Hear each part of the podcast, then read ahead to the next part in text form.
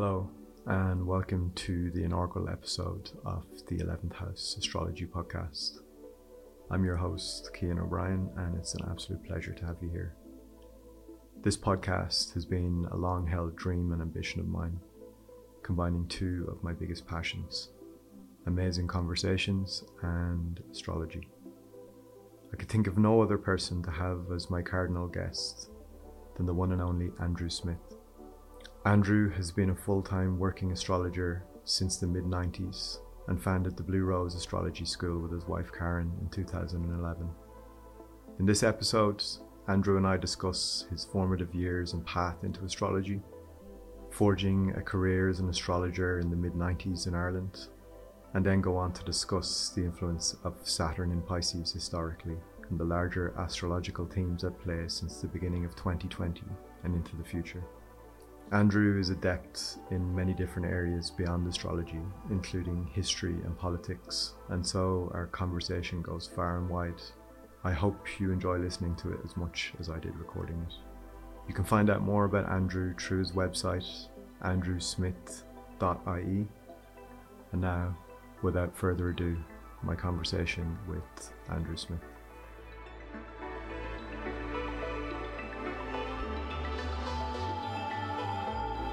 Andrew Smith, welcome to the inaugural episode of the 11th House Astrology Podcast.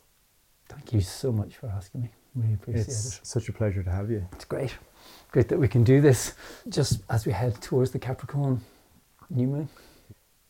Two things I want to touch upon, and they're both uh, Mercury related. The first is that I know we both have uh, Mercury in Pisces, so I'm going to ask the listeners and viewers to bear with us because it might get a little bit tangential at times.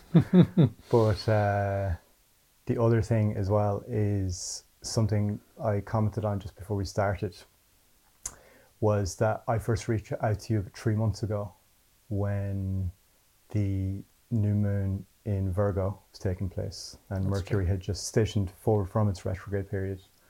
And we are currently a day after Mercury has stationed forward. And like I said to you this morning, the waning gibbous moon was in Virgo. So there's a nice kind of synchronous repeating of cycles there.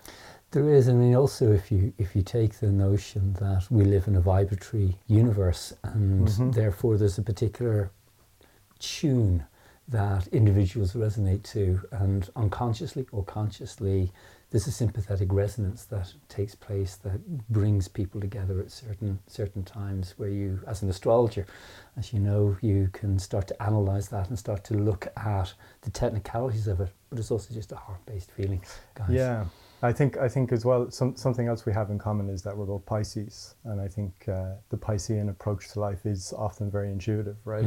Mm. Um, and I know for myself when I try to apply too much structure to my life, things start to go awry, and I, I kind of prefer relying on my instincts more Okay. often than not. So yeah, Yeah, I suppose uh, I differ in- slightly in Yeah. that, that regard, though the underlying rhythm of Mhm. this two-way feeling, you know, this this oscillatory feeling is there, but I have a, Yeah. a slightly different orientation yeah, at this age and stage anyway. Yeah. Some people ask me how I got into astrology. The thing that comes to mind is one of my earliest memories.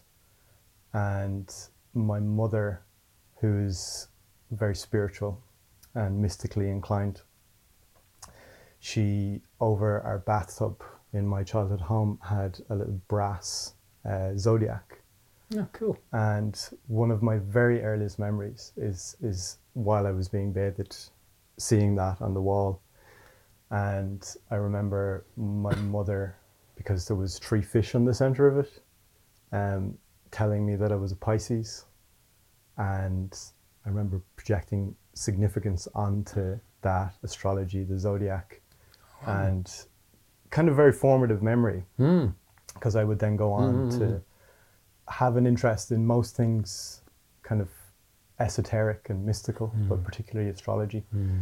Because I feel like it's such a beautiful tapestry of, Mm. of everything, really Mm. symbology, archetypal representation, cycles. Hmm. Um, can I ask you what your earliest memory of astrology is? Um, the one that jumps to mind here is uh, outside of actually just reflecting on what you're saying at the age that you were in the bathtub, you know, seeing mm-hmm. it. I was a lot older. I was in my teens, and that was my sister, uh, whom was dating a Leo called Robert. He was a musician, street musician, and she, as an Aries, got this book on the compatibility between Aries and Leo. And I do remember being slightly more dismissive of that at that stage because I was in a very different place in my life in my in my teen years.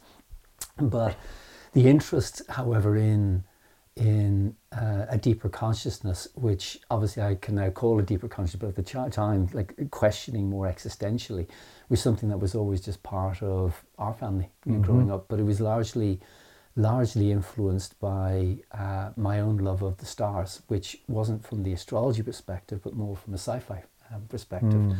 um, because the probably the looking back now retrospective how I got into astrology, it was actually through the love of Star Wars. Mm. Um, which I did see for my seventh birthday in uh, O'Connell Street. And wow. I remember being terrified because I remember the first opening scene, you know, with um, uh, the uh, Mr. Vader. Mr. Vader coming on uh, onto the uh, Princess Leia's ship and being terrified mm-hmm. and saying to my dad, "I got to go," and he said, "No, we're not. We paid for this. We're staying." Yeah. And well, fortunately, we stayed.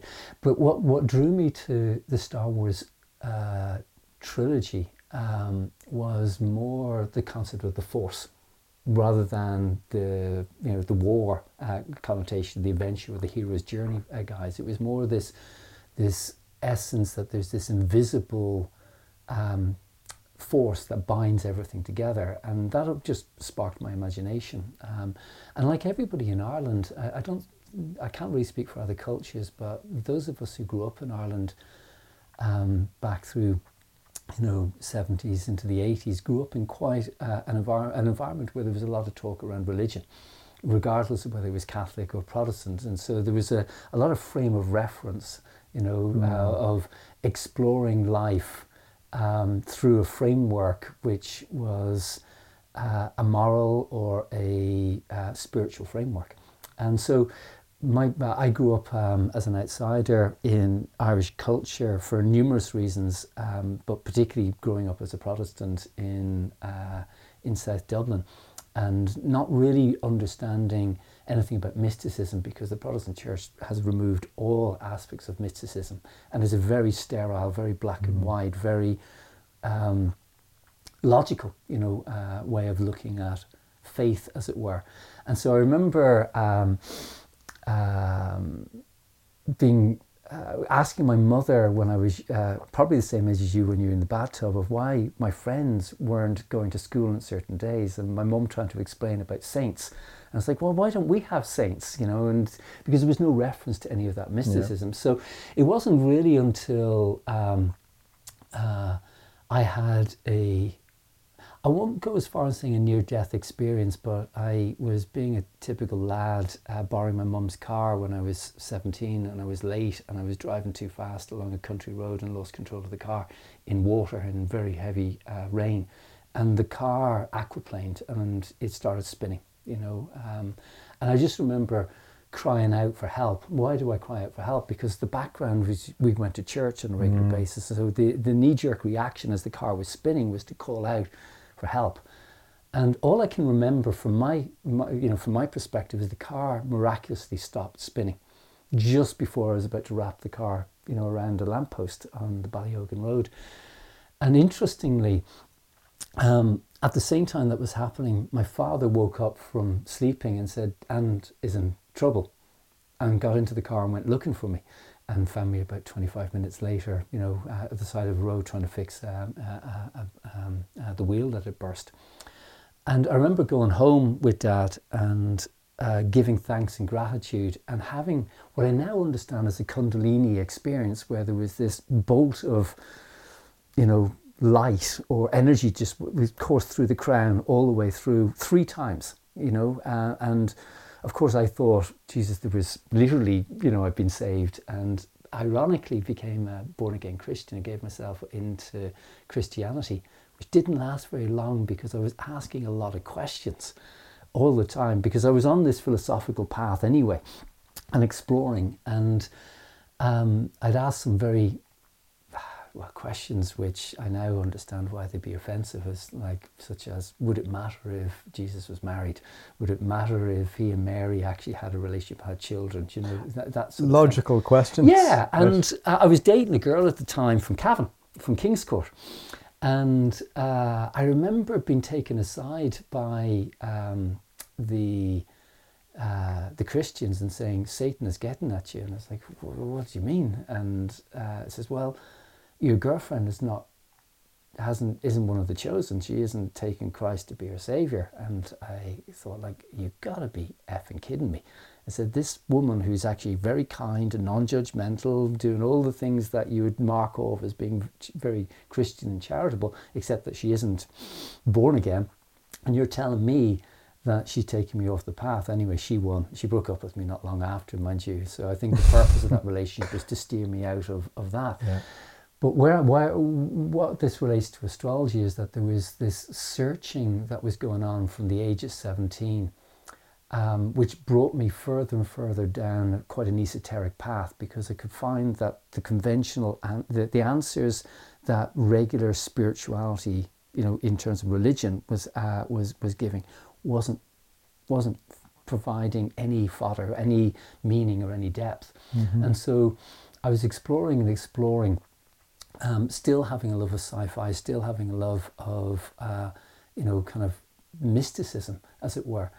And I ended up falling into university. Um, you know, I didn't, uh, most people, I didn't get what I thought I wanted, you know, from um, the, the final exams and that. Ended up in university doing a geography degree with environmental sciences.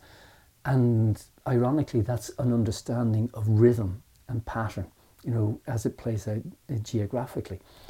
And I do recall a um, one of those random um, statements by a lecturer um, in November of 92 where we were plotting and, and discussing how climate gets impacted by, believe it or not, sunspot activity and the gaseous planets in the solar system and how the gravitational pull of the big gaseous planets has an impact on the solar constant. Mm. And because the sun emits, um, you know, a lot of energy that we can't see with our sense, you know, perceive with our senses, but you know, there you know, infrared light or the solar winds and that, and how it had an impact on the alpha and beta particles in the atmosphere, and how that had impact on climate, that had an impact then on agrarian practices yeah. and human. And I was just like, and it was literally Dr. Pete Coxon. It was a two-minute conversation or, or a statement, and it just just a click went on in my mind, and it was like that's amazing. That Jesus, I think that's why I'm here in college to hear, you know, four years to hear that two, sent- two, two, two, two sentences. So I went looking for extra reading yeah. material and happened to come across, um, you know, astrology in, ironically, um, that was, the lecture finished at five o'clock. Uh, I went to uh, up Dawson Street because I was in Trinity in, in, in the centre of Dublin and went to Waterstones to look for extra reading material. Mm. And I was in the science section because that's what I was studying.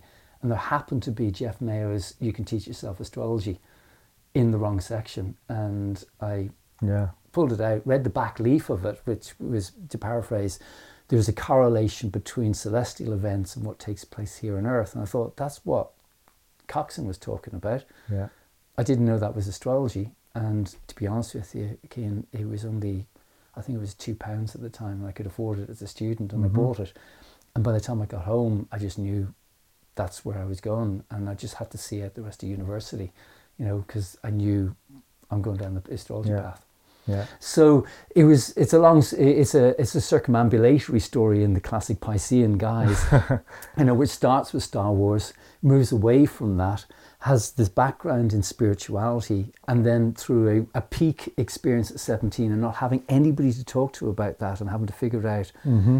and uh, getting these signs saying this is not the right path for you you know, and actually quite blunt signs, but yet still exploring, and then just a random conversation, Mm. yeah. a, con- a a- a convalescence. Yeah. yeah, yeah. and so it wasn't a straight, not like yourself where your mum is bathing you and you're staring up at yeah, the but some, something I, I've I've noticed within the the themes of of each of these kind of formative moments, water is present, Yeah. which is all which is all very Piscean, yeah, um, and also religion as well. It's it's Yeah. hard it's hard to avoid, particularly that that period of time Yeah. in in Ireland. But it's also something that's kind of ever present and very present Yeah. today in the media, and unfortunately, conflict is at the heart of, of why it's been brought And I- to our but I attention. mean, as, as we know, and this is not maybe a topic for today, but I mean, the entire Bible, the heavy astrological connotations within the Bible is Yeah. just there for all to see, Yeah. except that as we know, that's been rewritten and distanced and Mhm. removed. And apart from the very obvious three magi's following a star to Yeah. find the,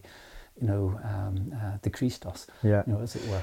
and also you, you mentioned Star Wars as like Yeah. a formative moment as well, and, Yeah. and George Lucas drew heavily upon uh, Joseph Campbell, right, Yes. and and astrotheology and the hero's journey, and and it's it's present in the the names of the characters. Yeah, I mean, it's. I mean, I know George, uh, and I remember hearing an interview back in the early '80s about how important Joseph Campbell's work was Mm-hmm. in helping to create a formula for the story. Yeah. You know, because he just had this concept of what the story should be, and I always remember being a kid listening because this was on the radio; it wasn't on TV. You know, and uh, Mum was a big uh, uh, radio listener.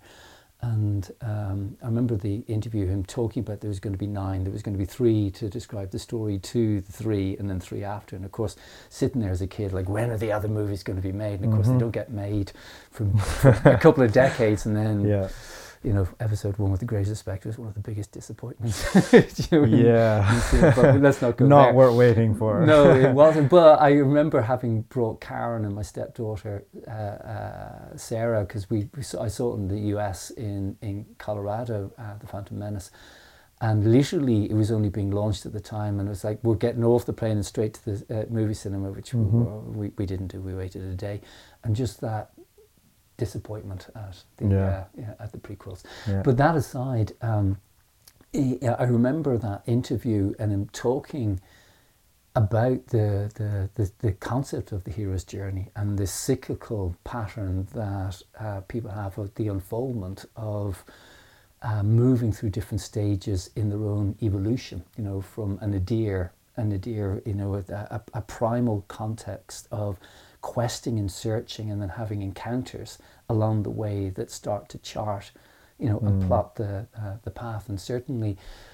um, uh, if I look at, for example, from a technical perspective, my own chart and what was unfolding, not like a clockwork, guys, but just in the background of consciousness, I can plot my movement from Star Wars at seven, you know, through to the uh, the um, nodal return at 17 going 18 through to the Uranus first square you know at 21 in times that were seminal in shaping my journey Yeah. onto you know the path of astrology Yeah. because I've been now in astrology for over 30 years Wow. you know and I, I've never worked at anything other than this Yeah, that's um, part of the reason why, the main reason, in fact, why uh, I could only think of one person to to be the inaugural guest on on the podcast is that you are somewhat of a pioneer in in Ireland as an astrologer, and I've contacted other people to be potential guests, and your name comes up over and over again as somebody who's an inspiration or just Wow. just a, as a as a kind of nexus point or as a, as a central kind of nodal point. Mm. Um, and you've you've articulated really well there, like the environment that you grew up in, and how, in many ways, uh, that environment can push you away from mystical pursuits and spirituality, Mm. um, but it kind of pushed you towards Mm. astrology and And to be fair, my parents, who neither of whom are astrology, and we have no astrologers in the family lineage. Now, to be fair, my great grandfather, great grandfather, was an apothecary in his spare time. So uh, he was a pharmacist, but he was making herbal potions and remedies in Scotland. And I know my grandmother on my father's side was big into the playing cards and Mm. into reading tea leaves and that, you know, as a bit of a, you know, a side Yeah. hustle, as it were. But there was no reference to astrology at all. But there was, to be fair to both my parents, um, they were both accepting, though I would imagine privately behind closed doors, like, oh my God, he's lost it. Being a male astrologer as well, which is something I'd like to get into later. Yeah, Um, well, being male and yeah. also born into a kind of middle class Protestant environment where Mhm. you go to private secondary school and you're being streamlined into those Mhm. 1980s style jobs, which is Yeah. banking, insurance, Yeah. and you know all that end of things. And and to be fair, um, you know, I, I think other people picked up on it well before I did because obviously I've always had a slightly different resonance to the collective, you know, and I've I always put up with being called different you know, and whether it was because I didn't drink alcohol as a, as a teenager and, you know, was quite adamant that that wasn't the pursuit, or being a football player in a rugby school, or Mm. being someone who was interested to talk existentially when nobody else was doing Yeah. that at, at 16. And, and I remember, you know, obviously internalizing that and not really being very uh, kind of public per se, quite shy and quite quiet in Yeah. typical Piscean ways. But I remember going and, and meeting with some of the people I was in school with, and when they were asking me what do I now do for a living, you know, and saying that, that none of them were that surprised. To say, well, actually, I'm not that surprised to know Mhm. that you've gone down that type of route Yeah. because you were always different. You Yeah. were always you were always the one that was approachable to talk the Yeah. deep conversation. Is a really with. affirming thing to hear, isn't Well, it? it was because you know yourself as a Yeah. teenager, you're riddled with all sorts of other in, in, inadequacies, and you're trying to fit in and belong. Yet having that real core sense of Yeah. this doesn't resonate. Yeah. You know, but to be fair to my parents, I think privately they would have questioned what was going on, but they certainly didn't. They they gave a lot of leeway. I don't think uh, my mother in particular wasn't too happy I was going down the astrology when I went down it, but she didn't stop it Mm. you know, and Yeah. she didn't dismiss it or she didn't castigate it. But it was also, I know that she, I think she was thinking like, how's he going to make a living? Like, how is he going to get a, a mortgage? Yeah. How is he going, you know, the typical Irish mammy but, thing. but, but, but you have done, and, and, and that's kind of why I'd say you're a pioneer because nobody else was doing it in Ireland, right? it's it's my experience of the field of astrology and is that This is back in the 90s, by the way, right? yeah this back is when in you the first. 90s, there were people who were astrologers were they making a full living from it or were they Mhm. just seeing a client a week and Yeah. with the greatest respects um, and this sounds a little bit uh, judgmental um, but even from some of the literature that I was exposed to back in the 90s I now understand that most of those astrologers were theoretical astrologers and not working astrologers. Mhm. Or when they were working, they might be seeing a couple of people and then basing their ideas on just a limited Mhm. uh, experience of client interaction. And of course, obviously, I then had a few in America who were voluminous with clients, um, you know, in that guise. But in Ireland, I mean, there was an association called the Irish Astrological Association that I ended up finding um, about maybe 18 months into my path. I realized there must be other people into this, you know, Mm. lark. And uh, Was there many others? there was a class of my first class that I attended, which was probably one of the most the, one of the deepest disappointments of my astrology career. Um, you know, because the level of astrology wasn't great Mhm. at all. And having come straight from university, I had a different expectation of what I would encounter. Yeah. And to encounter what I encountered was a disappointment. Now, there was 20 odd in that class, and there was only four of us who finished the class. And the four that finished were actually the woman who is now my wife and two women that became her closest girlfriends Wow. and there was just the four of us in the end. And I do think um, in in the meaning, like the the Cavan girl breaking up with me, I think the purpose of going to that class was to actually meet Karen and the two Jeans, you know, because actually, ironically, um, we ended up, you know, not that long into studying astrology, we ended up setting up our own first attempt of a school because we were really frustrated that the people were my age now in the classroom that the there was an awful lot of superstition, there was a lot of hyperbole, there was a lot of cliches of all Pisces are the following, all Aries are the following. you know, uh, if you got Uranus in your seventh house, you're kind of banjaxed when it comes down to Mm. relationships. You got Saturn So it was the fifth. reductive and It was prescriptive. and- incredibly yeah. narrow yeah. with its scope, and also frustrated being in my early twenties, realizing there was nobody else here of our age group. Like Mm. where are all the young people? So we decided to open up uh, in the House of Astrology on Parliament Street, which was Robert Currey's um, uh, Equinox um franchise brought over to um, Temple Bar, and we just approached um, the owner there to say, can we rent a room? And then we just took a, a, a handmade sign up on that saying, if you're interested in classes, we're going to run a couple of classes. And then very quickly we were filled with people in their 20s and early 30s. Wow. Um, What, what year was this? 1996. 96. Okay. Yeah, so we were- Saturn in Pisces. Yeah. Yeah. Uh, Interesting time. It, is actually because I, you know, my, my entrance into astrology was just pre Saturn and Yeah. Pisces, so my early stages. Which, and why you're sharing that is because we're currently going through Saturn and Pisces. Yeah, yeah, and I'd like time. I'd like to get into that as well Yeah. a little bit later. The the Saturn. Actually, why not? Why not get into it now? Yeah. Um, we are currently since March thirteenth this year. Saturn entered Pisces, which is uh, twenty eight odd year cycle. Yeah. So last time was nineteen ninety six when you established the school. Mm. While listening to an astrology podcast earlier in the year, I had the cycle pointed out to me um, of Saturn and Pisces going back to the discovery of LSD by Albert Hofmann, 1935. Mm. And at the same time, J.R.L. Tolkien wrote The Hobbit. Mm. And then 28 odd years later, we had The Summer of Love. Mm. And Dune, the sci fi novel, was released Mm. In that window. So, so, so the Summer of Love was a was a kind of maturation of the discovery of LSD. Well, uh, technically speaking, the Saturn Pisces was 64 to 68, 66 just Yeah. before that, but there's Yeah, a renaissance that was going yeah, on. yeah, in that yeah. So, so it's yeah. it's it's like yeah, within within proximity. oh no, like, yeah. absolutely. Be- And then 90, 96 was the release of the first Game of Thrones Yeah. novel and the first kind of mainstream Mm. uh, legislated uh, use of um, psychedelics therapeutically in Mm. America. So there's there's this kind of cycle every every thirty odd years yeah, yeah.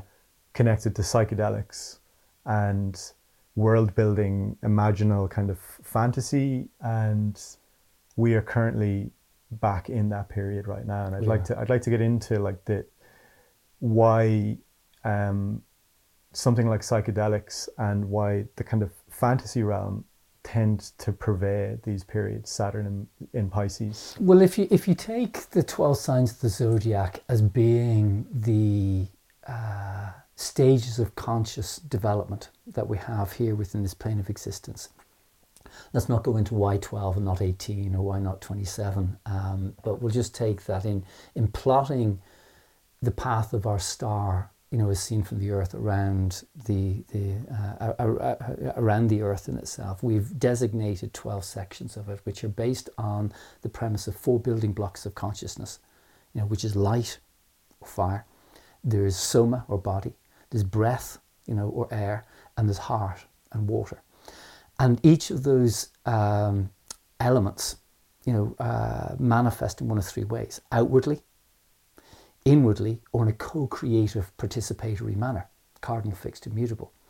And so the Piscean genre is called mutable water, right? Which is a co-creative, heart-based, imaginal guise where the origin of our worlds is, is actually through the co-creative process of people's imaginations coming together to imagine what it is that we can envision. And this word Saturn, so each planet in our solar system is said to represent a particular way of approaching or perceiving the world. And the planets that are visible from the Earth represent the constructs within human consciousness that are about the here and now and the everyday and the tangible. The planets that are so far out from the sun that can't be seen the earth from the earth represent concepts that are important to the evolution of humanity, but not necessarily understood on a day to day basis. And so Saturn is this framework that is this buffer, this guardian of a threshold between the unseen and the seen, and how we then start to inform or put structure, you know, in in a physical context around the consciousness that it's moving through at a, at a certain mm. time. So when Saturn moves into Pisces, all of a sudden it becomes a a, a liminal feeling that emerges in the collective of how can we actually put a framework around the imaginal exchange that takes place between two people that is not based on reductiveness or not, not based on logic, but based on a sense of timeless, spaceless, you know, exploration, where we're going to remove ourselves from the framework of solidness and we're going to enter into a framework of just pure open uh, free flowing expression. Mm.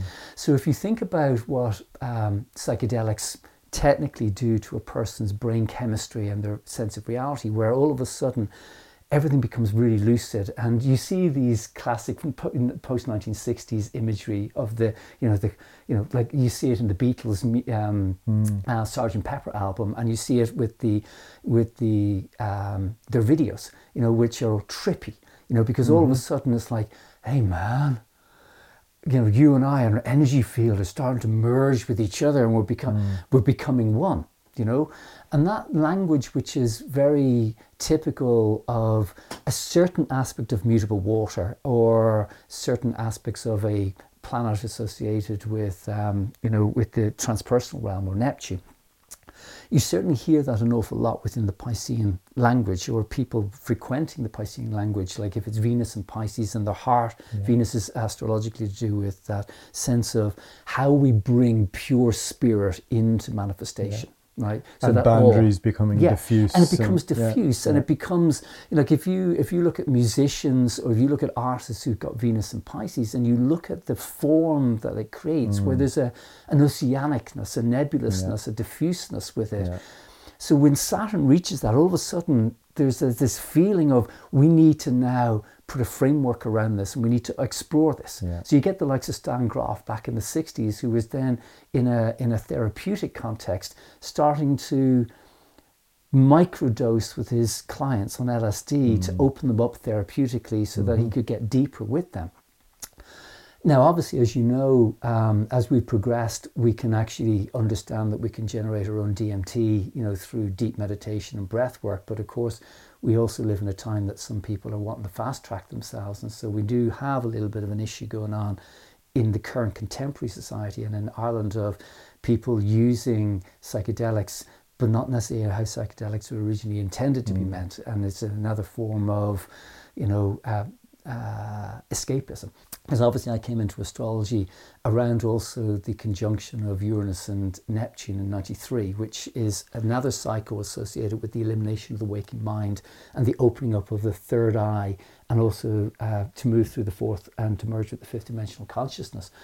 That, in addition with the Saturn's entrance into Pisces back in the 90s, saw a massive proliferation of literature emerging first time in Western culture, not just about the Eastern orientation that you got in the 60s, you know, where people were exploring Hinduism and Buddhism, but like real what we now call New Age literature. Because mm. Uh, uh, if I look at the literature that I could get, you know, freely available from the 80s, it was Susan Jeffers, heal, heal um, sorry, uh, Feel the Fear and Do It Anyway, or Louise Hay's, you know, Heal Yourself. Mm-hmm and there wasn't that much.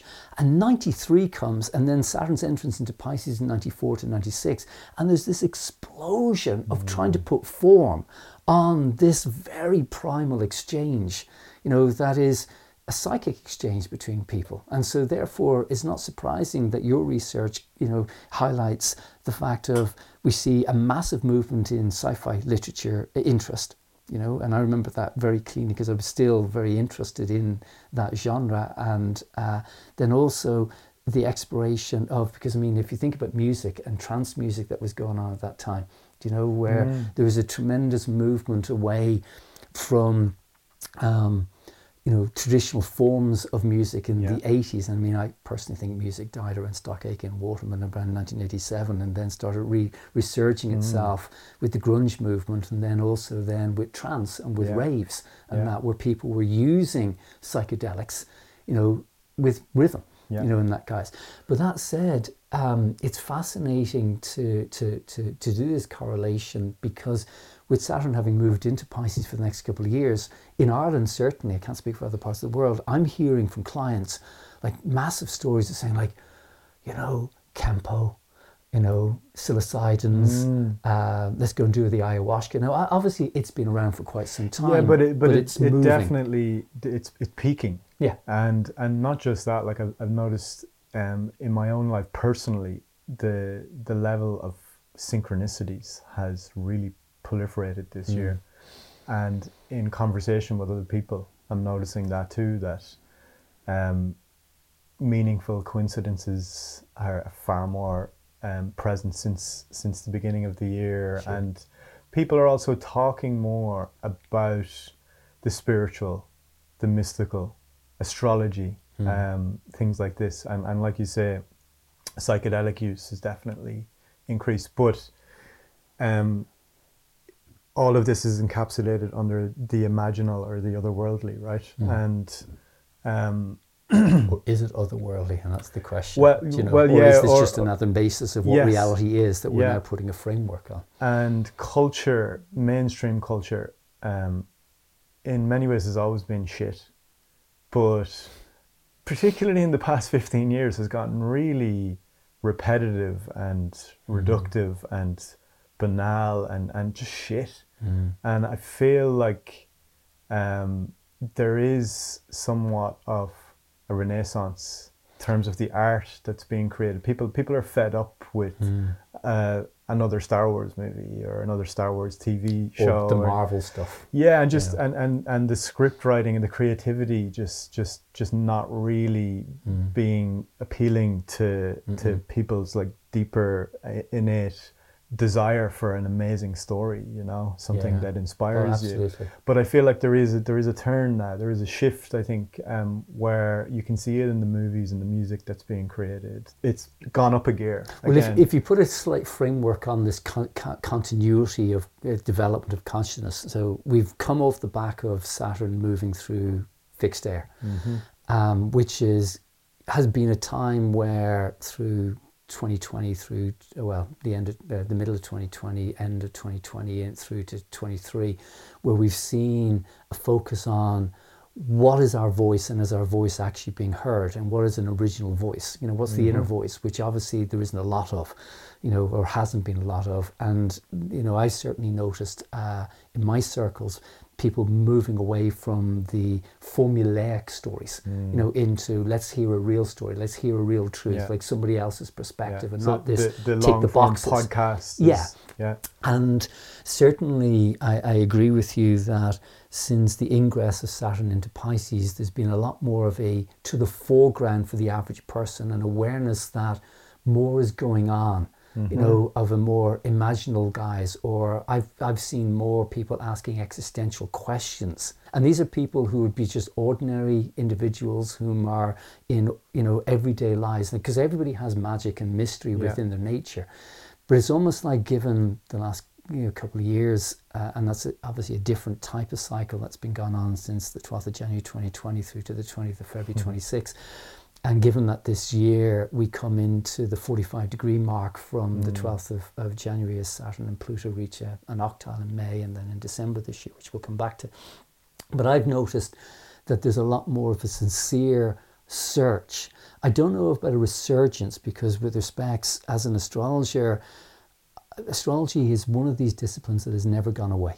There's always been a background interest in astrology, full stop. And, and Always. also has the uh, unique achievement, let's say, of being condemned by both religion and science, which is. Since since Yeah. the establishment. I don't think any of- other craft has that. No, and I mean, like the, the arguments for Ophiuchus, the arguments around, you know, uh, fate and prediction and free will have Yeah. been going on, you know, for several millennia. It's not new, and the, Mhm. you know, obviously St Thomas of Aquinas, and then a couple of the 12th and 13th century writers against astrology. Their proclamations are still being churned out Yeah. by in the 21st century.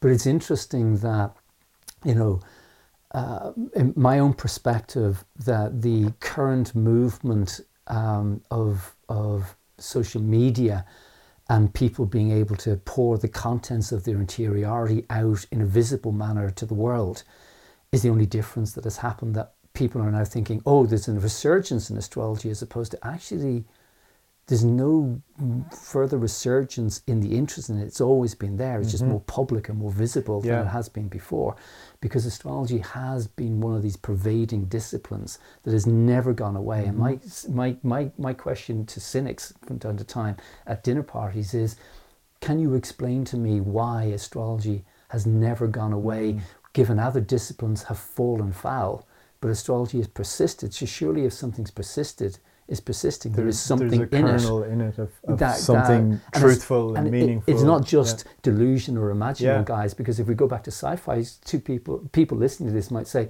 "There's two bloody you know men who are delusional talking about not coping reality and trying to create fantasy in Yeah. that, guys." But one of the beautiful things about sci-fi and about fantasy is it gives the opportunity to world build and to say, well, if we were to do the following, how would society Mm-hmm. Yeah. be?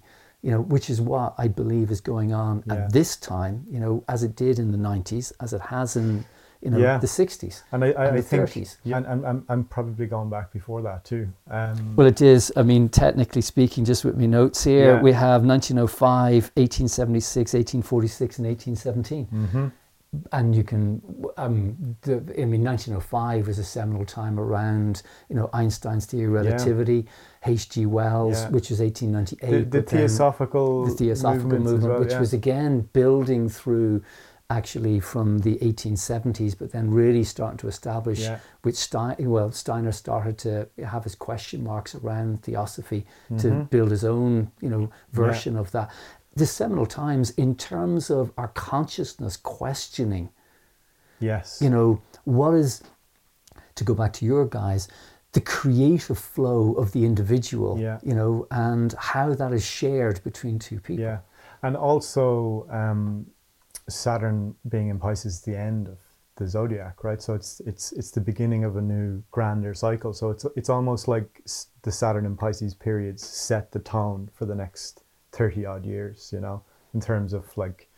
Uh, Yeah, the- from oh, sorry, my pause there is Yeah. if it's a circle, where's the beginning in a circle? But in, in terms of, of um, framing this hypothetical period of time, sure, sure, um, it, it's it's like a, a leaping off point sure. for for culture, for art, for creativity. But but something else that also seems to happen in these periods is because we're dealing with Saturn, which is hierarchy and its structure, its governments, and Pisces is diffuse, it's imaginal, it's it's hmm. where things maybe hmm. start to Mm. dissolve and break down a little bit. These periods are also periods in time that, that represent society and the structure of society and the hierarchy maybe hmm. starting to come a little bit loose and a little bit chaotic. Well, if you think of that in very simple terms, if you get like the mid 60s, which is Mhm. before, well, during the midst of a lot of the civil revolt in the United States and the rights movement and the feminist movement and the early stages of the environmental movement, because I think Rachel Carson was writing um, around that time, um, you know, which was seminal work that inspired then the likes of James Lovelock that came out in 1968 69 with the Gaia concept. You get um, the mid 1930s, which is obviously the kind of rise of fascism in, in Europe, which is actually, ironically, which not only led to the Second World War, but there was a lot of movement behind that of what Mm. world do we want to, well, well, we could go conspiratorial with this, but Let's what world, what world do we want to actually envision? Yeah. for ourselves, which is interesting because, um, for those who don't know astrology, Saturn in the language of astrology is really about creating some degree of order or structure, you know, to enable us to function on a day to day basis. So its movement through the signs describes what we are trying to put into place as a structure, you know, to try and not contain or limit it, but just to put a form on it. But when it connects in with other what's called planetary cycles, those cycles are the building blocks in which we see the evolution of society. Mm-hmm. So if you look at Saturn aligned with Pluto, which goes on between every 33 and 37 years, which is about a redistribution of power at some level. You know, Pluto being associated with this primal, libidinal, creative force that is needing to be sustained and contained, that mm. can be destructive or can be life giving, mm-hmm. depending on which way it's steered. And then you get Neptune, which is associated with this concept of imaginal envisioning of something egalitarian that creates unity and Saturn putting form on it. Now, the two, the space in time between the uh, lineups of Saturn and Pluto and Saturn and Neptune is six years. And if you look at the periodicity of these cycles and you go back in history terms, there's been an interlude in those times where the world has been a little loose, a little chaotic. And there's decisions being made during those time frames, which ends up leading towards the establishment of a new world order. Now, whether that is in the Star Wars sense of the word, you know, uh, you know, in, in terms of their um, uh, consciousness, or whether we actually see it in terms of some of the language that's been used by the WEF and various different Yeah. other organizations of creating a new world. Yeah.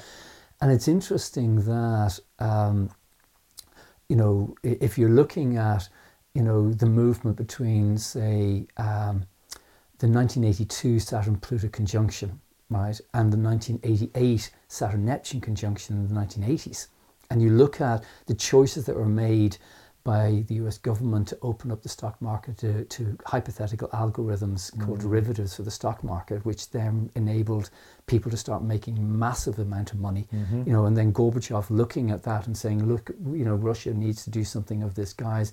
And so the start of the end of the Cold War period, and then the renegotiation between America and Russia, and then the wall coming down in 88 and 89, Yeah. you know, creating a new world uh, paradigm in that, Yeah. guys. You go back between 1947 and 1953, Same where we have the establishment of the UN, NATO, Mm-hmm. you know, WHO, and a number of other organizations, Yeah. you know, during that time in an egalitarian So it's guise order out of chaos. order out of Yeah. chaos. Who's steering the order out of chaos? Yeah.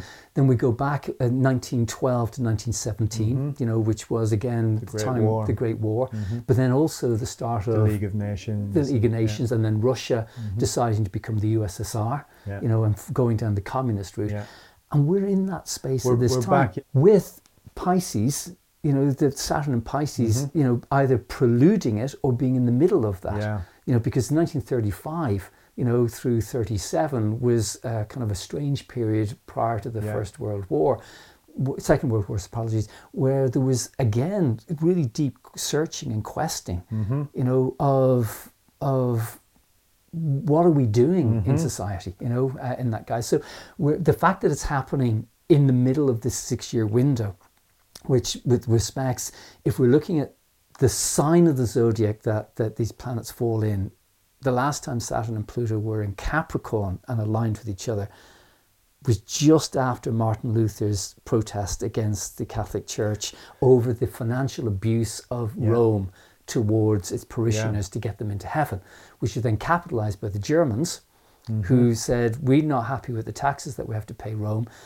Let's build our own economic Yeah. reality, which has stayed in. in, in, in Which in- was the end of a of an epoch, Yeah. really, in terms of organized religion and yeah. It, it was, and Yeah. if you actually look at what was going on in 1518 and, and the years after that, which was obviously the start of the Pro- Protestant Mm-hmm. yeah. Revolution, and, It was socialism brought into into the religious context. and also secularism as well, Yeah. because you know uh, the reason I mentioned religion about my own context and growing up, which forgive those of you who are listening to this who are not in Ireland, it's really important in Ireland. Like we are an incredibly spiritually conscious and religiously conscious environment, even though we've gone from was it ninety odd percent attendance at mass, you know, in the start of the nineties to was it fourteen or fifteen percent now? It's like minuscule, but yet there's this core, you know, within the Irish Yeah. psyche that looks at things uh, beyond the narrow confines, and so. You know, it's my connotation that the world that we have lived in over the last 500 years has been heavily steered by a secular, non you know, spiritual, objective, rational, reductionist Mm. guise, which has come out of this Protestant refer- uh, revolution. yeah. and, and I'm not blaming Protestantism on that, but it was a step in that, guise. And I just Mhm. think it's fascinating that there is more people now starting to turn their back on that than there ever has been, even Yeah. though, you know, science obviously has its own, you know, obviously we wouldn't have these cameras, we wouldn't have the lighting, we Mhm. wouldn't have computer technology if it wasn't for reductionist science. But the soul, what you touched on, the soul of humanity, which comes through storytelling, through art, through music, and and and is Is- is, all pointing towards archetypal absolutely. um, energy and and symbolism and yeah. and that soul has been suppressed, and it's Yeah. just fascinating with Saturn transiting Yeah. through Pisces epochally has been Mhm. almost like a reminder of no, no, no, humanity has a soul to it, Yeah. whatever that is. And that's where we see these proliferations of the arts and Yeah. this movement away of Saturn in Aquarius, my, my inner voice I have to focus on, and I'm Mm-hmm. gestating something. Now I have to share it with the world. I have to get it out there, Yeah. you know, through my art, through my music, through healing, through insight, you know, and through the exploration, whether that is through, you know, the fast tracking in psychedelics, because in psychedelic movement, you know, you are me, I am you, and you Mhm. can actually get to feel the dissolving of the boundaries of reality as you merge with yeah. the tree with the the, the, the wood with Yeah. each other, you know, in that Mhm. guise. And I do think it's necessary to do that because if you think then the peace love movement, you know, which encapsulated by, you know, John Lennon and Yoko Ono's Imagine song in 1970, which was speaking about humanity needs unity. Mhm. That is built on Yeah. the pre the preface of the Saturn Yeah. Pisces movement. So it's all part of this organic Yeah, and, and those types of that type of rhetoric is coming up again It is, with- isn't it? within within the new age and, and, and it's purveying into the mainstream is Mm. that like why can't we all just get along? Why can't we all just be one? And Hmm. um, yeah, the, the the themes um, you know there's the there's the kind of psychedelic, creative, imaginal um, aspects of Saturn and Pisces. It also seems to coincide with conflict. You can you can think of like the Second World War, you can think of Vietnam, you can think of the Gulf War, and I and I, I know that there's there's there's wars at other periods throughout Uh, uh, history, yeah, but yeah. speaking to like order breaking down Mm. tends to be a precursor to conflict, Mm. to people looking to reestablish order. And, and on a geopolitical scale, that tends to be conflict. We look at the world now, uh, it's the 3rd of January 2024. We feel like we're on the precipice of, of potentially World War III and also just the world order being reestablished. So you mentioned Martin Luther and the, the Mm. Protestant revolt Mm. and that that was the last time well the last time that saturn and pluto conjuncted in capricorn, Capricorn, yeah. was the 11th of january Yeah. 2020 Yeah. but what is that like 500 years Yeah, so years before that so? was January 20 something rather in 1518. yeah so so these are these are epoch Mm. ending Mm. and beginning times and so i think everybody can agree that that the gateway through which we passed on january 11th is is definitely the beginning and the end of An uh, epoch, yeah. yeah an epoch Yeah, as, as we do with um, uh, the Protestant Refor- Reformation. Mhm. And I mean, just the, the language in that is that each sign has its own perception of reality, and Capricorn is known as a cardinal or initiating Earth Mhm. practical reality. So it's about building reality. yeah And so if you have this transmutational shift in the framework of how we create reality, as we did in 1518 and we did in January 2020, um, we're in this inter, interlude now of what is that reality going to feel like? And unfortunately, it takes many years for that to properly find roots. And this is why it's so important at the moment in that what we're moving through is what are we envisioning Yeah. and imagining? Because the next important astrological event, as far as I'm concerned, is the 20th of February 2026, Mm-hmm. when Saturn and Neptune conjoin at zero Aries, Mm. li- right on the point of the Yeshua um, point, the ascending point of the start of the tropical zodiac. Mm-hmm. Um, you know, because we get the movement from, say, Libra and the descent from Libra in the nocturnal signs towards Aries as being the path of the initiate, you know, the internal growth. And then we go out into the world from Aries through to Libra again, you know, in, in terms of our way of approaching or teaching or sharing. Yeah. You know, so we've, it's a very uh, seminal time that we have. And I was just going Mhm. to say that the human condition has been trained to be warlike for as long as we understand the patriarchy. And so uh, my own personal frustration with reading some of the astrology, uh, you know, um, written out there is that there's always this correlation of this is going to create war. Everything creates war, and I think what the astrology highlights is the consciousness and what's moving in the collective that is trying to steer bit by bit us away from those conflict guises, Mm. which, to sound controversial here, I know for a fact that astrology is being used by people in positions of power to steer Yeah, it- under it- these it's seminal being moments. co-opted, like like like lots Yeah. or, or all of of the the different crafts and and Yeah. art form that that might might start in in a grassroots way, and we talked about order out of chaos earlier, and and the powers that be using these times to often in very Machiavellian ways to project their own intentions and power, and that tends to have a kind of negative conspiratorial spin. So what I want to kind of talk about is these times also being incredible moments where the the mass of humanity can actually start to take some power back as well. There's a paradox in it. Like when you when you look at what's happened since since the pandemic, the movement of wealth Hmm. has disproportionately and exponentially increased from the working and middle class up into Mm. the let's say the one percent and the the control measures that are Mm. that are being put in place Mm. around the world in, in Mm. different nations as a result of the pandemic. But there's also a movement towards people, like you say, waking up to something greater, something bigger mm. going on, and, and also people activating like more of a, a purpose in how they're living and bringing more meaning into their life. And that, that's that's correlating with the same period in time. So Yeah, and, and this is where this is where conscious awareness comes in because whilst it does sound conspiratorial to say that there are powers that be that are using the vibrational understanding of the waveforms of consciousness to Mhm. their own end, and that's been done. It's very well documented, and I can Yeah. attest as a, a working astrologer, I've been consulted on myriad times through my career by people in government, by people in decision making process, by people in industry, people at the top of their professions, trying to use astrology for their own egoic gains, which has created ideological and uh, conflicts of integrity uh, down through my career. In you know, do I choose to perpetuate that or, or not? But that's Yeah. a, that's another conversation. What's that but J.P. Morgan quote? Millionaires don't use astrology. Billionaires, billionaires do. It's a slightly misquoted, Yeah. guys, but the sentiment is Yeah. actually there because you know for But, but you have some first-hand experience of Mm, people. I have a lot of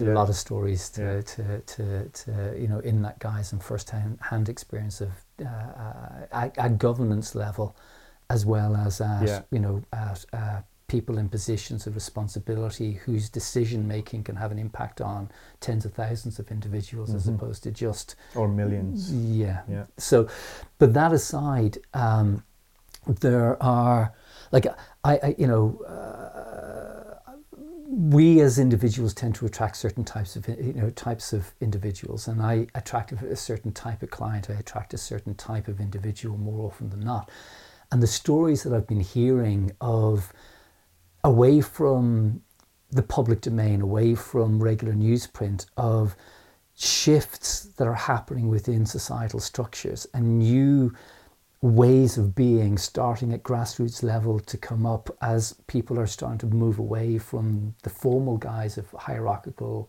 governance into creating more circular inclusive mm. you know cooperative you know. Yeah. guys which is also very and i do expect that to consolidate itself during Yeah. this saturn and pisces period This is this is Aquarian themed as well, right? well we're about 300 maybe 400 years away from the age of aquarius which Well- well- well, I mean- misdemeanor but yes I, Yeah. I, I take your point Mhm. no i take your point i really do But we, we have Pluto in in Aquarius as well, which 21st of January, yes, we're, Mhm. and then back more formally in November of this year.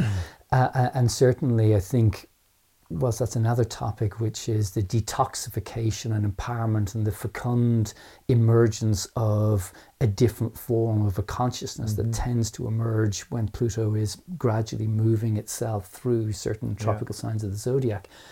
Um, certainly, uh, with May of this year and of December of this year being in harmonic resonance with this core seed of January 2020, I do expect that choice points are going to be made during May and December mm-hmm. for all of us collectively of how are we steering mm. this redistribution of power. Just to go back to your comment about yeah. the financial uh, redistribution of power, if you go back to 82 to 88, stockbrokers in the 70s in America, a lot of them had second jobs because they weren't making enough money out of stockbroking, which I think is mind blowing for most of us now because you think of stockbrokers now, you think of the Wolf of Wall Street and you think of the the, the decadent amount of wealth that has mm-hmm. been generated by the stock markets, and that's that was enabled by the Republican administration in America mm-hmm. to open up the market to hypothetical algorithms, yeah. and this steering into a form of capitalism which I don't think was ever envisioned by yeah. those who were creating capitalism. But if you go back to the redistribution of power post Second World War, you know, which is an amazing transfer towards America of a lot of sovereign wealth mm-hmm. and decision making of Europe. You know, because I mean, with the greatest respects, some of the reasons why they got involved had nothing to do with humanitarian yeah. guises, but to bolster the economy that had collapsed in the 1920s, 1930s, late yeah. 1920s, early 1930s, to consolidate America as the global superpower. But you also see another redistribution of power that was taking place back prior, just coming up to the First World War and the reasons why the First World War went to the First World War. You know, were all again economic reasons. Mm-hmm. So it's fascinating to see that we're in the middle of a different type of war, you know, mm-hmm. uh, at this moment in time since January of 2020. Mm-hmm. And it's not the war in Israel and Palestine or Russia and Ukraine, even though that's part of it, mm-hmm. is actually a different type of economic you know, uh, yeah. uh, war that we're in at this time. Yeah, and, and a war, a war of values. Really. A war of values, absolutely. Yeah. You know, and I think this is what's why the existential questions that you you know that we're talking about have come up. You know, where people are seriously looking at is this the reality in the world that we want to live in? Mm-hmm. But then, and actually, it's more keenly because obviously, people's working lives I mean, the one, the only thing that changed for me since 2020 is more Irish people want to work online than they actually want to come out face to face. That's the only change. Because mm-hmm. you know, Irish people by nature like to be in person because yeah. we're a small island, mm-hmm. and people would travel from Donegal or from, you know, the the Ring of Kerry to come up to Dublin just to yeah. kind of just spend a couple of hours and have a chat. Yeah. And now it's like, yeah, no, I can get on Zoom, you know. Um, and so with people now having you know, a little bit more time at the disposal. And certainly the beautiful thing about, you know, the, the so-called lockdowns, you know, where a lot more people had a lot more time to actually really look at the relationships, mm-hmm. to look at, you know, um, I mean, the amount of I don't know about people in your world, but the amount of people I knew taking up the guitar or the piano, you yeah. know, and uh, yeah. the banjo and the fiddle, yeah. so you know, it's, writing it's, poetry, it's bringing bringing creativity, bringing meaning, bringing which is now transcendence, and, and, and, now they're wanting to share that and have a different life. Yeah, but al- also exploring uh, the nature of reality and also exploring into history and into geopolitics yeah. and into conspiracy. Something I've noticed since 2020 is people are questioning more. Yeah. People are becoming more clued in and savvy to a lot of the nefarious stuff that goes on mm. in, in power, you mm. know. And and keeping in mind one quick thing here, Céin, is yeah. that one of the reasons why astrology has been written out of history, and it has been written mm-hmm. out of mm-hmm. history, which is why it was so important for you know astrology, the concept of Project Hindsight, which was three Roberts that started to learn you know ancient languages to start to retranslate a lot of the texts that historians had just dismissed astrology and to actually look at the astrology in that is because astrology is one of those disciplines that gets you to look internally and to ask questions, which is the existential question, the typical Scorpio uh, rising question: Why? Mm-hmm. You know that yourself, having that that, that signature, which can why? get you in trouble. It can because nobody likes the question why, yeah. because there's no solid answer to why. Mm-hmm. And in a way, but it's the beginning of a journey. Right? It's the beginning, and, yeah. and that's you're absolutely right. It's yeah. one of the shifts that has gone on at a, a, deeper level within Western culture. I can't speak for the African continent. I can't speak for the Asian continent because I don't live there. But certainly in Western culture, the question of why is this You know, why are people so unhealthy? Why are people So disconnected. so disconnected? And that's part of this Piscean, eh, which Yeah. is why I think the psychedelic movement has kind of increased. Because if you look at the trends through the 50s of disconnection, Mm-hmm. that started to people wanting connection again in the, in, in the 60s. It's a different form of disconnection now because it tends to be phones, Yeah. you know, and Yeah. isolationism Mhm. in that guise, decompartmentalization and looking for that I, unity. I, I feel like there there's a there's more of a recognition of that though the, the harmful effects of technology and how it's Yeah. atomizing us and disconnecting us and Yeah. I think that that's also a, a Saturn and Pisces kind of moment as Yes. well as people waking up to the deeper meaning of things and Mm. and if technology is anything it's superficial Mm. and trivial you Mm. know it it connects us Which but it the- also disconnects us from from Yeah. our, our our humanity and our essence which is also the importance that you've raised of storytelling, do you know, Mhm. and how because stories Yeah. and art and music are like if you think of the 1916 revolution and the Yeah. people behind that back in Ireland, you know, when, when um, was it was came from the right brain. It came Yeah. from the artists, the poets, the Mhm. storytellers. yeah you know, it didn't come from politicians. It Yeah. didn't come from industrialists. Yeah, you, you don't evoke patriotism through rationality. you don't. You you, you, It appeal to the through heart. yeah. yeah. And you know, this is why I also do believe cynically why there's been a suppression and a uh, equal temperedness around art and music gradually Yeah. over the last the, the last couple of decades, because the power in sound and tone and storytelling is evocative and it awakens Yeah. and enlivens the human spirit as opposed to suppressing it. Mhm. And so, whilst you know, there's certain people who might listen to this and say, "Ah, you know, again, back to the sci-fi, back to the fantasy." Mhm. Actually, the the beautiful thing about sci-fi is taking reality and envisioning where it can be, taking concepts in fantasy and playing with what we can be as a world. Mhm. But it's far enough removed that you could say, "Ah, yeah, yeah, yeah, it's unrealistic." But actually, Yeah. you know, really Well, well, creates if, these if culture is anything, it's it's the stories that, that we tell ourselves. Yeah. That's that's what creates culture. That's what directs culture. That's Yeah. what gives us meaning. It gives us intention, both individually and, and on a mass scale. It's it's very easy, I think, in in times like what we're facing right now globally. There's there's a there's a lot of fear. There's a lot of uh, darkness and a lot of heaviness. It's very easy to get pulled into that. And my intention with with beginning this podcast, and I've called it the eleventh house, yeah, which is the house of community. It's Mm. the house of coming together as groups Mm. and and our and and exploring our interconnectedness. Is I want to create a little bit of hope, Mm. maybe in the world, and I want to to try to bring people together more and to unify rather than uh, divide. So, yeah, can we speak just a little bit to like moving forward? Well, like we're Like- we're having this conversation just pre the the first lunation of the calendar year, Yeah. 2024, which is in cardinal Earth, Mhm. Capricorn. And the construct, as I've alluded to, of cardinal Earth is the meditation on how we are creating, actively, intentionally creating on this physical plane, like Mhm. our reality. And there's a word called aspects in astrology, and aspects really describe the harmonic relationship Mhm. that planets in a symmetry context have with each other.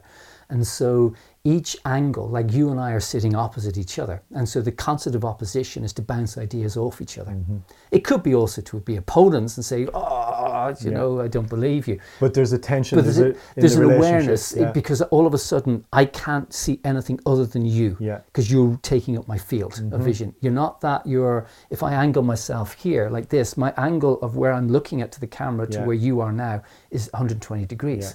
You know, this is what in astrology we call a trine. It's a different type of Mhm. energy interaction. Um, and so the, the new moon, the closest energy connection to that new moon, right, is from Venus, the morning star in Sagittarius. It's called a decile. It's a 36 degree aspect. Now, that's part of a series of harmonics, which is called creative inspiration, but Mhm. particularly at an internal guise. And so, if Venus astrologically is associated with what, what, why I'm covering my heart here is because the Venus energy actually is about heart consciousness.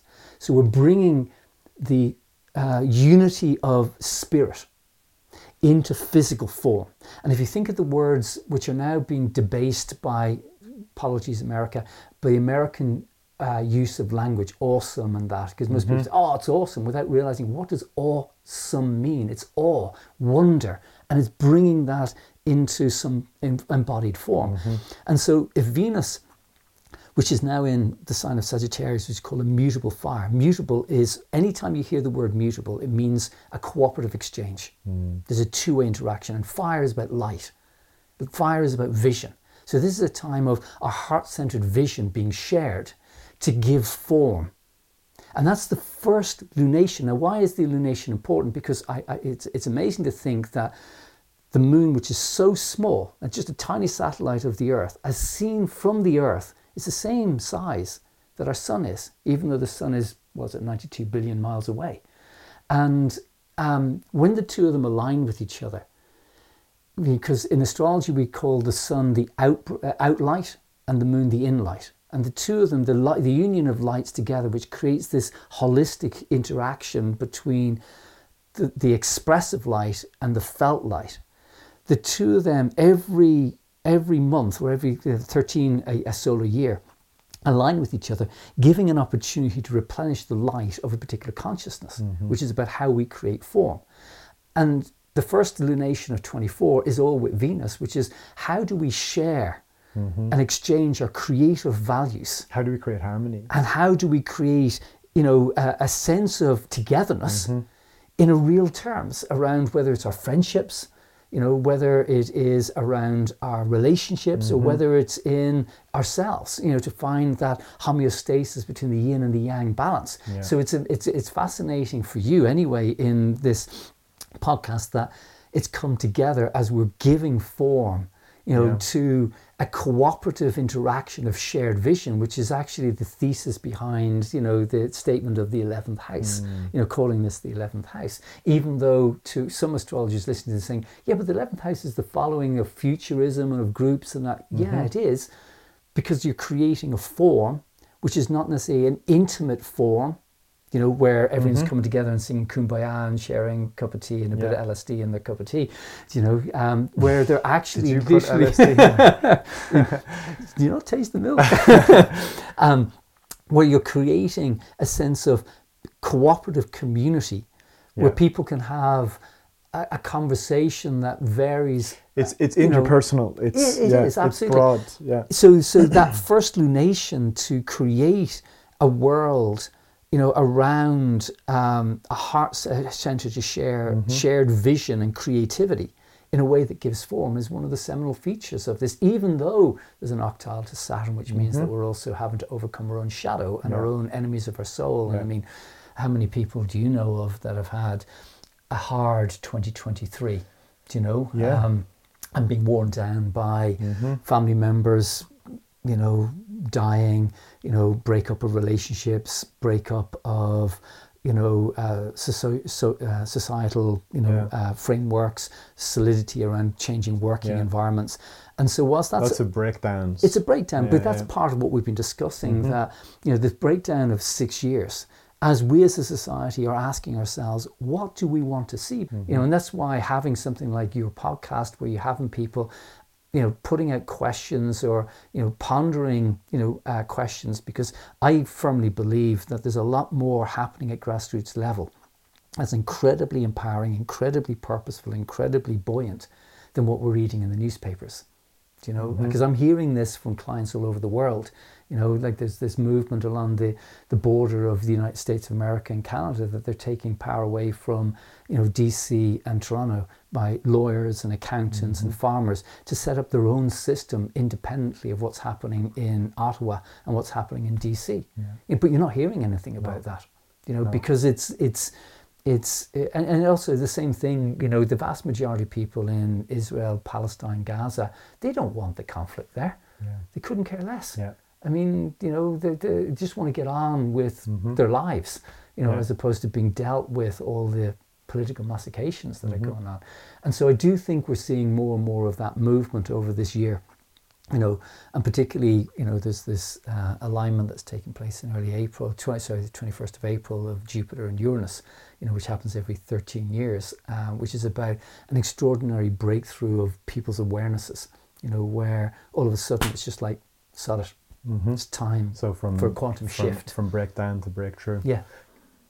I want I want to kind of focus the the last part of this conversation on solutions. I'd like to to get your opinion on how individuals can utilize the energies of this time in their own lives. There's a complexity to the answer to that because, you know, individuals have their own resonance, their Mhm. own agendas and perspectives, and their own soul path. I'm asking you to go like Mystic Meg sun sign on this yeah, and, and yeah, prescribe. which I'm not going to do. Yeah. um, but you know what I'm saying is that individuals have their own resonance and their own harmony with what's going on. Because you and I both know there's been people who have breathed through the last three years. hmm They've been aware of what's going on, you know, but they've been breathing through it. Like I remember myself uh, having my own recession, economic recession, when everyone else was just Mm. loading it in and running around with loads of money. And I was just saying to Karen, you know, like, are we doing something wrong here? Do you know, Yeah. because whatever we were going through at that time was not in parallel with what the collective was. Yeah. So, so to answer the question in a more general guise, I mean, one of the things with astrological weather forecasting is getting a sense of what is the zeitgeist, you know, in Mhm. general, what is it conducive towards. So this notion that we were talking about Saturn and Pisces means that there is a background flow that is conducive to giving form to a shared co-creative interaction of imagination. Mm-hmm. So anyone who's involved in work, you know, or activities that are about creating a story, you know, are going to find that there's a greater level of harmony, mm-hmm. you know, to support the free movement of that energy than it might have been, say, a couple of years ago, which we could put a couple of years ago into, well, nothing much was happening because people couldn't work or mm-hmm. because there were pan, you know, restrictions and protocols in place that were restricting creative expression, that the creative expression was internal mm-hmm. and private, but not necessarily public. You know, in that case, I mean, how many rock musicians were making videos on Zoom, you know, and then connecting with the drummer on Zoom and trying to put that together, which is an, an, an impossible There's, task there's, to do. there's so much challenge there, yeah. So in that guise, um, you know, my counsel, you know, for anybody who's looking at the various, the plethora of astrology that's on YouTube and listening to astrologers' forecasts and that is to to listen to the overall macro weather, you know, um, and then try to feed that back into where they're at at their own individual guise. Like, you know, I could talk about what you're moving through in terms of mm-hmm. your own uniqueness. Which would be relevant for you, but other people listening saying, I'm not in the same space that Céin's in. So the new moons, the new moons, the 13 of them every year, represent periods of pause to see, you know, like for example, this one, how am I actually contributing to the construct of my own reality? Mm-hmm. This one is unique in that it's a Venus new moon, which means that there's more of a creative, heart centered, you know, expression to this than it might be next new moon. Mm-hmm. Okay. The next one is in Aquarius. So the February lunation is going to be more about how is my voice? Am I being able to articulate more mm. clearly my own inner perspectives? You know, the Piscean one in March is going to be, you know, how am I emotionally co-creating with the world around me? Then the Aries one in, in, in, in April is going to be what am I actually giving expression of my own vision into the world? Not, not what Céin wants to do. What do I want to create in the world? Now, within that, guise, um, there are other moments through this time, like, for example, coming up into April, where there's a massive shift, you know, this breakthrough in awareness and belief, giving, uh, giving uh, rise to a sense of greater sense of hope or a greater sense of, I can now see the light. Yeah. You know, I can see um, a sense of where I can take this. You know, because I mean, if you're um, if you look at the hardship or the heavy energy that has uh, that has moved moved through the collective over the last couple of years, um, uh, you make connotation of that feeling of, you know, flatness that a lot of people have been experiencing, as well as the dis, you know, disorientation of mm-hmm. where where where is my place in the world. But also a re-enchantment and, and Yeah. openness coming Yeah. into people's experience. And so I do think people will start experiencing on a collective guise Yeah. more of that euphoricness around April. That said, Are we making a prediction? no, but May energetically is a choice point that we have, you know, essentially three and a half years, four, nearly four years after this seminal redistribution of power. Mm-hmm. Uh, certainly, I think the uh, I would say to, to people en masse, don't be deluded by and hoodwinked by some of the hyperbole that governance uh, is yeah currently doing mm-hmm. by you can start to see even in Ireland they're distancing away from some of the decisions they made with bringing certain nations into this country the last couple of years because mm, they're starting to see the optics on and some of the legislation, legislation being brought on the back of that narrative. We still know that the COVID um, nineteen digital passports are being unopposed, being put through mm-hmm. in the mm-hmm. European Union you know, to create potentially a digital ID. Yeah. That still hasn't gone away. But I did just see this morning uh, a massive protest of German farmers setting upon the capital in their tractors and spraying manure. No, I didn't see that. Yeah, myself. yeah. So, so, there, so is, there is like there's there it's both that, sides, right? Yeah, and, and, and I do think to to your point uh, that you've made already, Céin, is that the cynicism and the fact that people can't trust what they're reading, you mm-hmm. know, because uh, I mean, I, I I've never no disrespect to anybody who's a journalist watching this, but I've never really trusted journalists. Yeah, well, there's from my so own few actual journalists out there yeah. anymore. So. Yeah, no, I agree. Yeah. And just because of how astrology's been treated mm-hmm. and how I have, you know, had personal experiences of writing in the public domain and then seeing the end product having yeah. nothing to do with what I had actually written and how it's spun. Mm-hmm. So outside of that end of things. Um, you know, uh, and outside of the emergence of other alternative news sources, and I'm mm-hmm. talking just conspiracy, but just people who don't have an agenda other than to yeah. report, you know, mm-hmm. in a broader context, what is actually going on. Yeah. I think we're going to see more and more through May to December of, you know, that sort of uh, turning point in mm-hmm. like we now need to see proper action and proper solidness around. Yeah this redistribution of power. Mm-hmm. Now, obviously, if I was to be prophetic in that, I mean, the United States of America is the main hub of mm-hmm. tension of this year, leading up to. Yeah, well, I think I think everybody can see that. Yeah, you don't have to be an astrologer for that. The, the United States is going to be pivotal. So, yeah. a word we've mentioned a lot um, is conspiracy, and and the word comes from conspire, which mm. is to breathe together, mm. right? Mm. Um, as two or more people in a room mm. talking yes about ideas about the world mm. about alternative versions of events and and reality so we, we are we are conspiring right now mm. and it's we it's are. it's it's easy to yeah the the the, the way the world has gone mm. since 2020 mm. and and how things have transpired it's easy to have a conspiratorial mindset mm. and i think that's because there is a shift in consciousness taking place right mm. now Mm-hmm. And the the powers that be are aware of that on mm-hmm. some level and are and are panicking and mm. are and are, are trying to restrict it. So so I'm really hopeful for for the next. Well, there's also th- three other things there. I mean, there's obviously there's a whole generation of new humans that are being born in mm-hmm. with a mm-hmm. very different level of awareness, yeah. baseline awareness. I mean, whilst you could argue the point that pro- you know progressively through time, even though my recent public posts are suggesting that are we progressing or regressing in time? You know, and is time linear or is it fractal yeah. and multi multi-dimensional? Probably both. Oh, very much so. Because yeah. I mean, certainly our experience on an organic basis of time's arrow is there, but actually you know, as I'm speaking, you know, there's a you can sense other different realities mm-hmm. you know, mm-hmm. coexisting. But whilst we have a new generation of individuals that are being born, and we're not just talking about kind of millennials and Gen Zs and mm-hmm. Gen Alphas or whatever the terminology happens to be, there's also, more importantly, this re-emergence of this notion of soul or spirit, and that more people are kind of, you know, starting to look at. Like I, I I've certainly noticed in my circle people are no longer using the terminology of source or is or or or, or, or they're going light. direct to God. They're going direct to God. Yeah. Now, whilst that's been spun as being the far right and the Christian far right yeah. and religious guise, that is actually anything far from the point because yeah. ultimately, you know.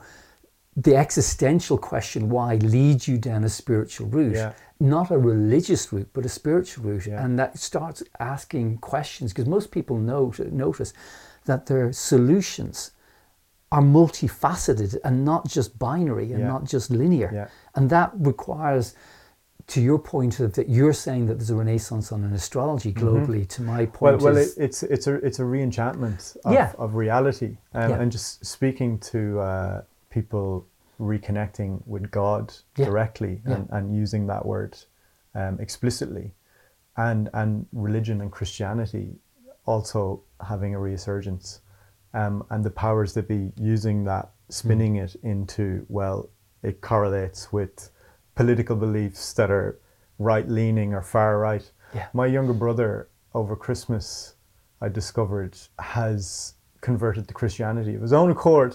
well, My younger brother is Wow. definitely not far right. But, but I think for me that, that that's a sign that there, there's something Shifted. there's something else there you know Yeah. that, that's not just the influence of culture or it's No. it's something deeper it's something more and pervasive because I mean, we in Ireland might talk a bit more explicitly about it. Other nations don't talk as explicitly. This is a global phenomenon that's Mm-hmm. Yeah. going on, where there is this awareness that you know life without soul, life without purpose and meaning. And we're not talking about material purpose and meaning, not about getting your house and getting a nice car, or getting a good job and that, but it has you know because I think a lot of what has actually been like I remember that that first uh, March twenty seventh, uh, twenty twenty, when the Irish government closed everything down. You know, I remember, you know, uh, the quietness and the hearing of nature and the hearing of birds and no traffic and that, and just loving it, remind, reminding me what it mm. was like as a kid actually, uh, because I'm obviously old, and remembering what it was like in Ireland of old in itself. But energetically, that sat with so many people of like i'm not so sure the sort of the speed and tempo of the world is what i want Yeah. you know in that guise now obviously people have got mortgages a lot of people's marriages have collapsed and relationships have Yeah. collapsed because the framework of Yeah. how we are and this obsession this counter this notion i believe also in god is that the further you push people into ego and the identification of i i'm irish i'm a man Mm-hmm. i'm you know white i'm blue-eyed i'm yada yada yada the more that is pushing against the universal piscean Mm-hmm. consciousness you know which is no we're actually all at the, the, the, the at the basic rub of things. We're made of the same matter. We Mm-hmm. have the same hopes and aspirations though we're going to express it individually different differently. And this is where this notion of god consciousness comes back in you know in that unity that search for something unified sorry the only reason i put my hand up there is just because we're all trained into believing that god's up there Yeah, as opposed to it's actually not it's Yeah. the field Yeah. that is but but it's it's the us. it's the the symbolism the archetype that it is the Yeah, you know overseer yeah, yeah you know, yeah. in that. Yeah. And so I do think part of what we're going to see with the shift in a, an acceleration in April is more explicitness Mm-hmm. around the enchantment or the exploration of Yeah. alternative consciousness, which, as you say, is cons- considered nowadays to be conspiratorial, Mm-hmm. you know, uh, thought process. Because if it actually goes ac- against the narrative of how we're being told we should be. You know, because if you think of some of the movies and stories that have um, flooded through the, the screens in the last number of years, there it's a very cynical ploy of box ticking. Yeah. You know, as opposed to is it telling a story in Yeah. itself? Because I think again part of the Pluto and Aquarius issue, which I'm excited about, is the libidinal freeing up of confidence which has been suppressed to help people express their opinions and ideas. Yeah. However, I will put a caveat in here that if I trigger you, the first thing you should be doing is questioning what is it about Andrew that I'm actually feeling comfortable with rather than saying, you're an effing X, Y, and Z. You know, it's like taking that Mm-hmm. Time looking in. and to look inwards. And if after that process one still can't maintain neutrality, well, then that's a different situation Yeah. entirely. But Yeah. we're now but so to not have that reaction, reactiveness, which yeah. is, hey, listen, I've been oppressed for so long. I'm telling you that this is not right. It's like, no, hang on a second here. Let, let's let's have a conversation. Let's reflect. Let's Reflect, Let's yeah, and let's have time. an adult, mature conversation. Say, you know what, Ken, what you just said, I'm uncomfortable with, but that's Mm-hmm. okay. But I'm uncomfortable with. So what can we do about that Yeah. discomfort? Actually, actually, that's not my responsibility to do Yeah. with your discomfort. You deal with it. But if I am actually putting myself intentionally in a way to make you discomfort, uh, uncomfortable, different situation entirely. You know, and I do think that we're gradually going to see a maturing process because it is interesting if we just go back to history. The reason why there was so much revolution in the 1770s, 1780s, and 1790s, which is the last time that Pluto was in Aquarius, mm-hmm. was a knee jerk reaction to feudalism mm-hmm. and towards the totalitarianism that people didn't have a voice and weren't being listened to, which is a, a, a wrong analogy, but a bit like J.P. Morgan's uh, astrologers. Mm-hmm. You know, uh, uh, millionaires don't use astrolog- astrologers, but billionaires do. It's the same thing with Marie Antoinette's "Let Them Eat Cake." That was misquoted, but yeah. it's a it's an archetypal expression. Yeah. It becomes of, a trope. Yeah. And, and, people connect to that. Yeah, and, as and a it disconnect. Define, it defines something. Yeah, it was yeah. a disconnect of the authorities at the time not looking at what the people were going through. Yeah. You know, and that ignorance piece, which actually was the catalyst for people to express their voice. Now, yes, to your point, they expressed it in violence, which doesn't necessarily always that that perpetuates division as opposed mm-hmm. to what we should be doing. But, but, but it doesn't have to be that. No, it doesn't. And I think that this movement back to God consciousness and awareness of something more and this universality that's going on that yeah. a lot more people are aware of, that the internet positively has brought a lot more people together in mm-hmm. closeness mm-hmm. that they would never have done before and realizing actually there are other people out there to your yeah. point about the renaissance the apparent renaissance yeah. in astrology the people who did it privately and i was saying oh jesus there's loads of groups out yeah. there that are weird like and me let, let's let's start meeting up face to face yeah you know like, well this like, is it uh, i think people are are starting to move beyond the the bounds of the virtual space and and, and, and again, it's that counter of the mainstream wants to push us deeper into it with VR and augmented reality, and people are like, I'm not so sure about that. I think yeah, I think I'm old, feeling old fashioned about this. And, and, this goes back to the fact that you know there are three states of consciousness: there's yeah. cardinality to create, mm-hmm. there's fixity to uh, to hold, hold. an anchor, yeah. and then there's mutability, which yeah. is to share and exchange. Mm-hmm. And you know, at this point in time, to conspire, to, to literally to conspire, to, mm-hmm. to share, exchange, to conspire, to to interact with each other is is something that with the the shifts and movements that are going on in this yeah. redistribution of power, I think it's dawned on most people is that no matter how technologically sophisticated we get, you can't bring around it can't can't take from an encounter. Yeah. An encounter is really important, and yeah. I think that's part of the key phrase for yeah. this solar year. Given that, yeah, it's a know. beautiful, a beautiful note to end things on as well. I think. Um, thank you so much, oh, listen, Andrew. Thank you. It's been an absolute ple- pleasure, and uh, you write frequently on you, you post on your blog on your website but you also frequently post on instagram your your writings yeah instagram telegram yeah. facebook now on linkedin as well believe it mm-hmm. or not but also we do kind of webinars and yeah. do chats and, and this. But like, I'm very honoured to be asked, so thank you very much. Yeah, it's, really it's, it's, it's, an honour to sit down with you, and it's been really it's been so much fun. I've really enjoyed this, and I really hope that this is the start of a great thing for I, you I, and for those in your community. Yeah, I feel I feel like it will be, and um, you also take clients, right? People can get in touch with you through your website. Sure. Yeah, yeah. yeah. I mean, I, the there's a wait list because unfortunately. Okay, so maybe, maybe we don't want to. no, no, no, no. It's, it's great. No, what yeah. I'm saying is that unfortunately, to your point at the very beginning, there are so few astrologers globally who dedicate solely their entire convictions yeah. to the path that the lead in time to have a, a session with those individuals is a little bit yeah. longer than those who are either just starting off the path or mm-hmm. those who supplement their yeah, life with different forms of modalities mm-hmm. of healing, you yeah. know, or therapy and that. Yeah. So, but yes, no, absolutely, I do yeah. see clients on a regular basis. Can we sit down January next year again and do the same? Absolutely, delighted to do so. Awesome. Pleasure. Thank you so much. Thank you.